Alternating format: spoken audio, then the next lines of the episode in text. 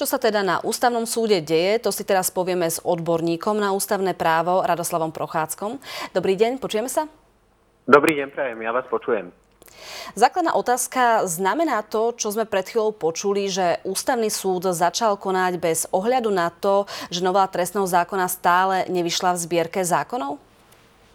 Áno, súd začal konať už tým, že vec pridelil spravodajcom a začal vykonávať základné procesné úkony. To vyhlásenie v zbierke zákonov eh, je zákonnou podmienkou preto, aby ústavný súd mohol prijať návrh na ďalšie konanie a prípadne aj pozastaviť účinnosť.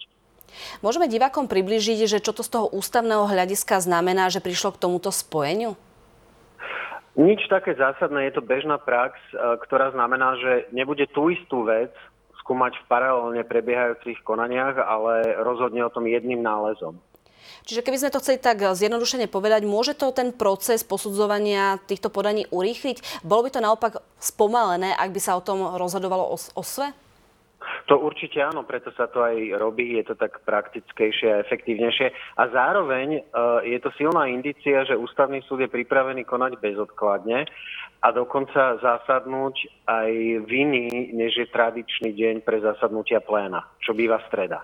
To som sa presne chcela na to spýtať, že čo to vlastne dokazuje, lebo presne takýmto spôsobom my sme zvyknutí, že v stredy prichádzajú práve tie rozhodnutia. Teraz to bolo teda počas včerajšieho dňa, e, takže skôr to naozaj indikuje, že to rozhodnutie by mohlo prísť čoskoro?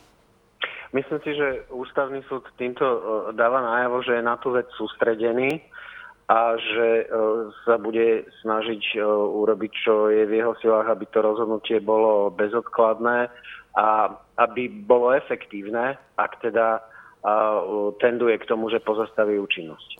Je to asi dôležité bezodkladne rozhodovať aj z toho dôvodu, že už 15. marca by tento zákon mal platiť, predpokladám.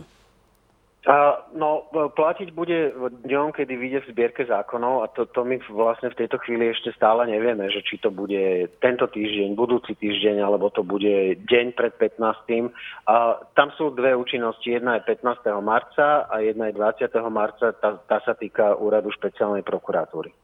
My sa tu bavíme o, tom, o tej bezodkladnosti toho rozhodovania. Mňa by ale tak všeobecne zaujímalo, že aká je taká tá štandardná dĺžka toho rozhodovania z tej praxe.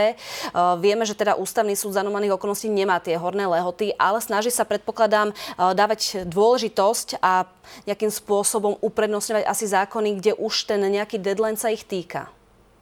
No, to je, to, to je najmä vo vzťahu k tomu pozastaveniu účinnosti, lebo ak by pozastavil účinnosť, tak, eh, tak vlastne sa tá právna úprava v žiadnom rozsahu neuplatňuje počas celej doby toho meritorného posudzovania. A pokiaľ ide o to meritorné posudzovanie, to znamená, že naozaj rozhodne vo veci samej, či ten zákon alebo jeho časť eh, sú v nesúlade s ústavou, tak tie lehoty sa počítajú skôr na roky ako na mesiace. Ono to samozrejme závisí od rôznych okolností, ale ale ak pozastaví účinnosť a bude konať v merite, tak, tak môj odhad toho konečného rozhodnutia je niekde medzi jedným a dvoma rokmi. To je pomerne dlhá doba, ale zase na druhú stranu je to veľmi komplexný zákon, takže nemôžu si asi dovoliť robiť nejaké chyby, aby boli pod tlakom verejnosti nútení rozhodovať rýchlejšie.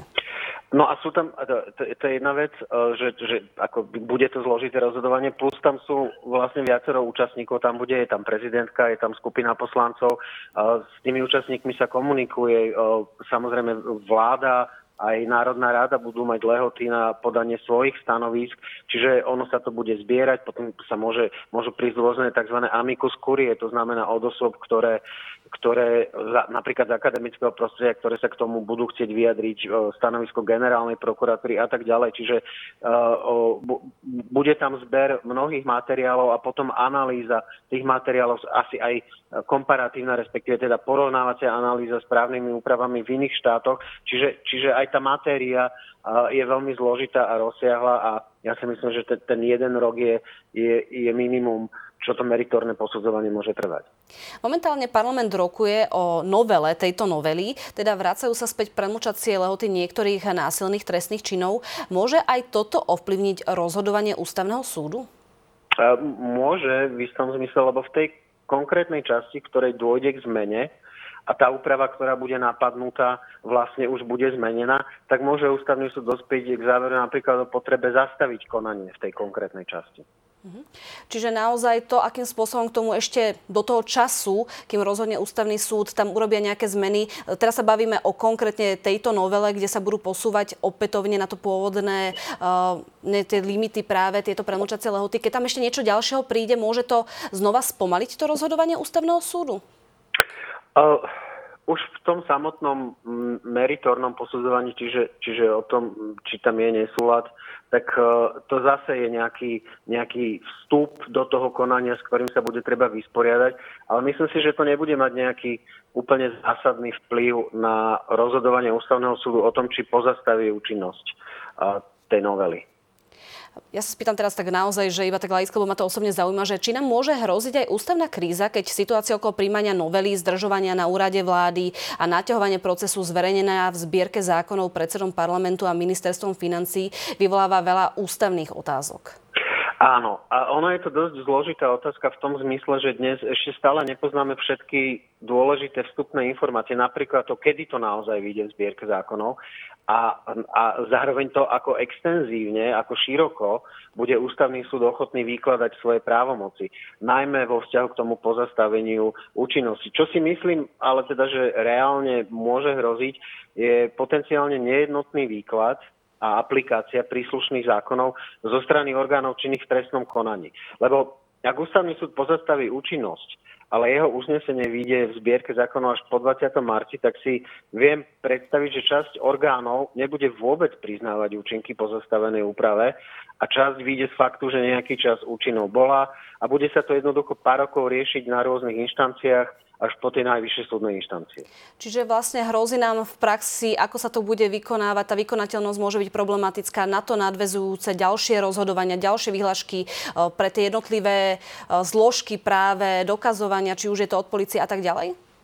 Ja, ja si myslím, že áno, že tam istý neporiadok môže vzniknúť za predpokladu, že ústavný súd síce stihne pozastaviť účinnosť tej novely, ale jeho rozhodnutie o pozastavení účinnosti nebude včas zverejnené v zbierke zákonov. A v takom prípade tam sú jednoducho ako keby že dva právne režimy a ja si viem predstaviť, že výklad tých právnych režimov nebude no, z počiatku jednotný a že do toho budú musieť vstúpiť súdy, osobitne najvyšší súd a potenciálne znova aj v inom type konania ústavný súd. Vyzerá to naozaj, že je tam o čom rozhodovať, môže to spôsobiť komplikácie. Ďakujem veľmi pekne, že ste sa s nami spojili. A ja ďakujem. Pekný deň prajem. Dovidenia.